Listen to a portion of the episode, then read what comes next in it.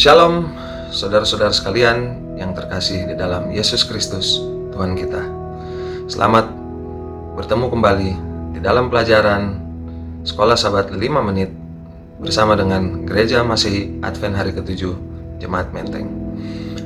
Dari awal tahun ini, kita telah mempelajari banyak dari kitab Ibrani dalam Perjanjian Baru yang telah banyak membahas tentang arti Tuhan Yesus dalam kehidupan kita masing-masing. Khusus untuk pelajaran dalam satu pekan ini, kita akan mempelajari lebih dalam lagi tentang Tuhan Yesus sebagai pemberi perhentian yang dijelaskan dalam kitab Ibrani pasal 4 dengan ayat hafalan yang terdapat pada Ibrani pasal 4 ayat yang ke-9 dengan bunyi jadi masih tersedia suatu hari perhentian hari ketujuh bagi umat Allah. Seperti telah dijelaskan di awal minggu ini.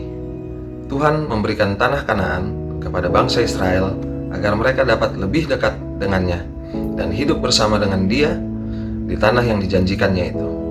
Demikian juga halnya seperti hari sabat, di mana bangsa Israel dan sekarang pun kita semua dapat berhenti dari segala kesibukan dan pekerjaan duniawi kita dan beristirahat pada hari sabat bersama-sama dengan Allah. Karena seperti dikatakan pada kitab Ibrani, pasal yang keempat ayat yang ke-10 dengan bunyi, Sebab barang siapa telah masuk ke tempat perhentiannya, ia sendiri telah berhenti dari segala pekerjaannya, sama seperti Allah berhenti dari pekerjaannya. Ayat tersebut dengan sangat jelas mengajak kita untuk mengingat, menguduskan dan beristirahat pada hari sabat, hari yang ketujuh. Namun Perlu diingat juga bahwa ada tertulis pada kitab Ibrani pasal 4 ayat yang pertama. Baiklah kita waspada supaya jangan ada seorang di antara kamu yang dianggap ketinggalan sekalipun janji akan masuk ke dalam perhentiannya masih berlaku. Lebih lanjut dikatakan pada ayat 6 bahwa ada sejumlah orang yang akan masuk ke tempat perhentian itu sedangkan mereka yang kepadanya lebih dahulu diberitakan kabar kesukaan itu tidak masuk karena ketidaktaatan mereka. Mungkin kita semua sudah tahu hari Sabat, hari ketujuh yang benar itu yang mana. Namun pertanyaannya sekarang adalah, apakah perbedaan antara pemeliharaan hari Sabat yang benar dan pemeliharaan hari Sabat yang legalistik?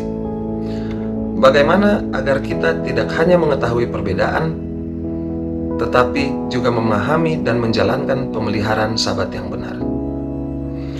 Mungkin kita dapat mengingat bahwa perhentian hari sabat merayakan fakta bahwa Allah telah mengakhiri dan menyelesaikan pekerjaannya.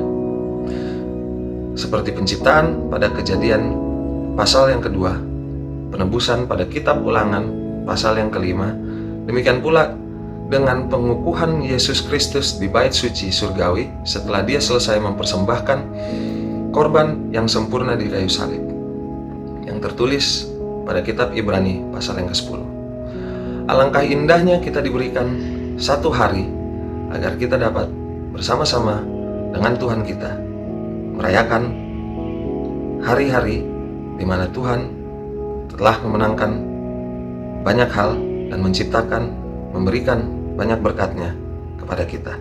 Dan lebih daripada itu, kita juga merayakan hari sabat untuk merayakan janji Tuhan di masa yang akan datang. Demikianlah pelajaran singkat Sekolah Sabat 5 menit kita pada hari ini.